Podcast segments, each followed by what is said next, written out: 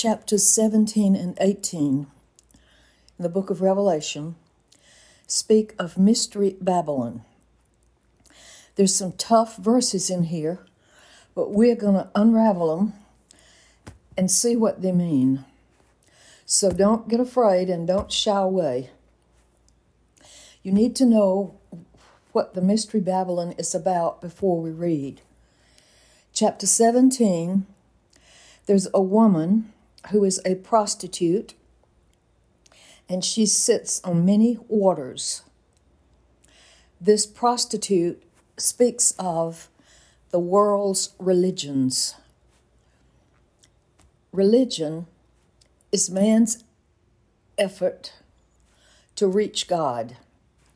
There are many religions Hindus, Buddhas, Buddhist, Catholics, Protestants. There are hundreds, maybe even thousands of different religions. And each one has a system of works that tries to imply to you that if you do what they say, you'll be fine and you'll go to heaven. Christianity is God reaching man.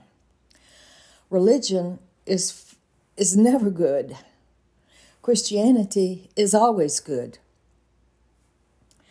Works never get you to heaven. But once you have faith in Jesus Christ and you become a child of God or a Christian, your works will prove that you have made that decision. But understand if you if you worship your works and hope that they will get you there, then that's what this chapter calls fornication. You are loving and worshiping the wrong system. And so, with that in mind, we'll tackle chapter 17. There came one of the seven angels that had the seven vials and talked with me, saying, I will show you the judgment of the great prostitute that sits upon many waters. We'll skip over to verse 15 in this chapter and understand who the waters are. It says, The waters which you saw where the prostitute sits are peoples and multitudes and nations and tongues. All around the world, there's a false sense of hope because of religion. And verse 2 says, The kings of the earth have committed fornication, and the inhabitants of the earth have been made drunk with the wine of her fornication. Leadership of world powers all around the world worship in some form of religion which is not true Christianity. So he carried me away in the Spirit into the wilderness, and I saw a woman sit upon a scarlet colored beast, full of names of blasphemy, having seven heads and ten horns. This is the political leader that we studied. Remember, we have a political leader that's called a beast, and we have a religious leader that's called a beast. This is the man who comes and takes charge. And religion depends on the government to continue in their ministry. The woman was in purple and scarlet color and decked with gold and precious stones, and had a golden cup in her hand full of abominations and filthiness of her fornication. She was regally dressed. She had a cup full of filthy fornication. That means worshiping a false god or false religion. Upon her head was written Mystery Babylon, the great the mother of harlots and abominations of the earth. And I saw the woman, the woman, remember, is religion drunken with the blood of the saints, with the blood of the martyrs of Jesus. And when I saw her, I wondered with great admiration. The word admiration is not a good word there, it's shock. she was shocked to see that religion was killing the believers. And that is happening today. Not in America yet, but Christians are being beheaded in the Middle East and in the Far East. And the angel said, Why are you so shocked? I will tell you the mystery of the woman and of the beast that carries her. You see, religion rides in on politics, uh, one, and, uh, which has the seven bowls and the ten horns, the seven heads, I'm sorry. There have been seven world powers since creation. The first major world power was Babylon, and that's where all the pagan rituals and the the uh, criminal government began. The beast that you saw was and is not, and shall ascend out of the bottomless pit and go into perdition. And they that dwell on the earth will wonder, whose names were not written in the book of life from the foundation of the world, when they behold the beast that was, and is, and yet is. The last empire to exist was Rome. We know that we had Egypt, Assyria, Babylon, Persia, Greece, and then Rome. Rome was never overcome, it collapsed from within. It collapsed from within due to immorality. The family fell apart in Rome. The corruption was immense in the, in the government, and it collapsed.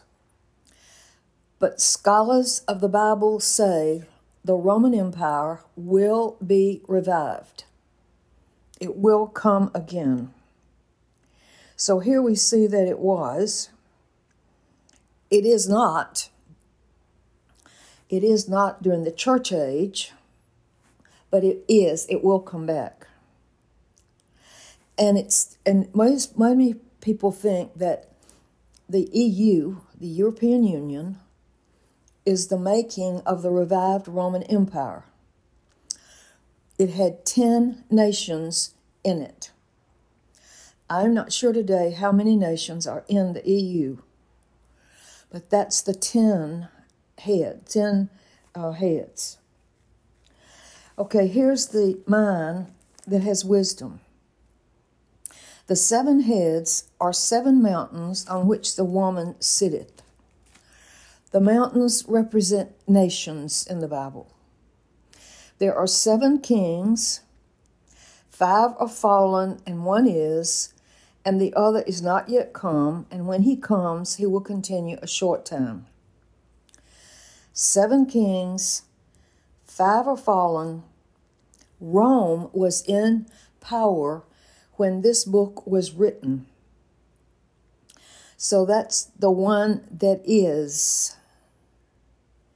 And when he comes, and, and he will come, he will not, has not yet come, but he will come, and he will continue a short space. So when the Roman Empire is revived, it will be at the beginning of the tribulation, and it will only last seven years.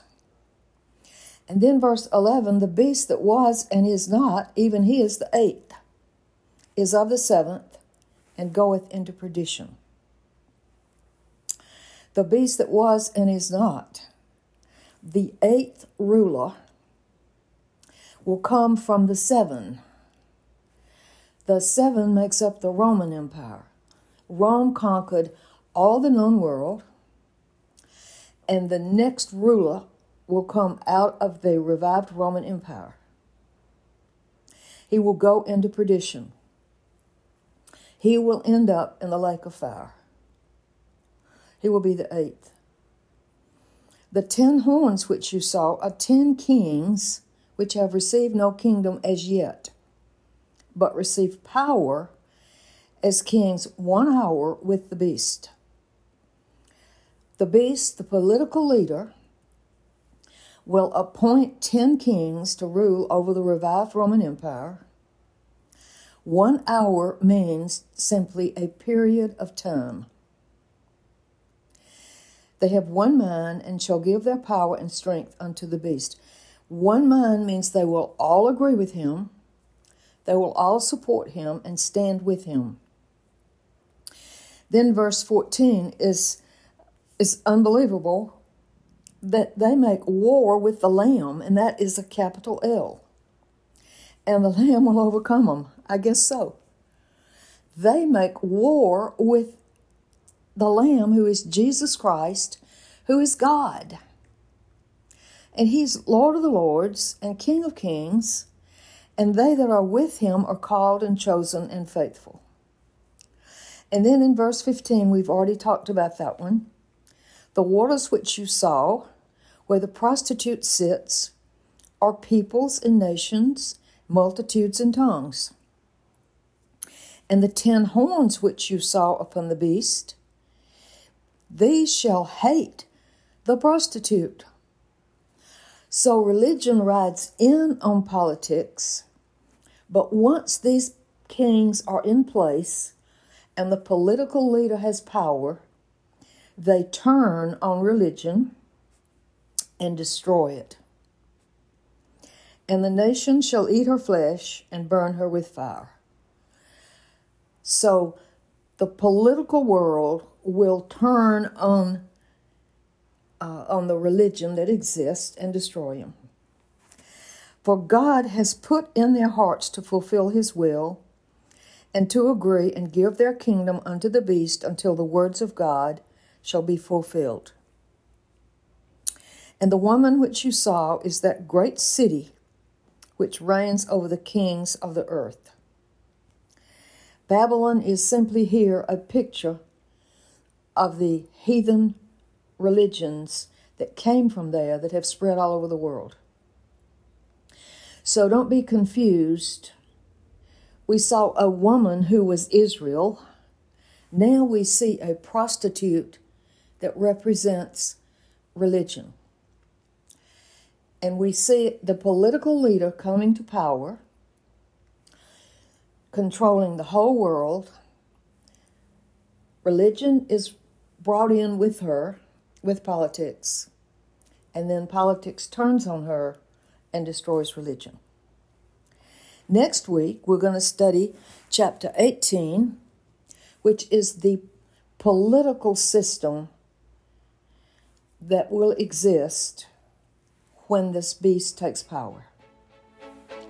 Thanks for listening, and God bless you.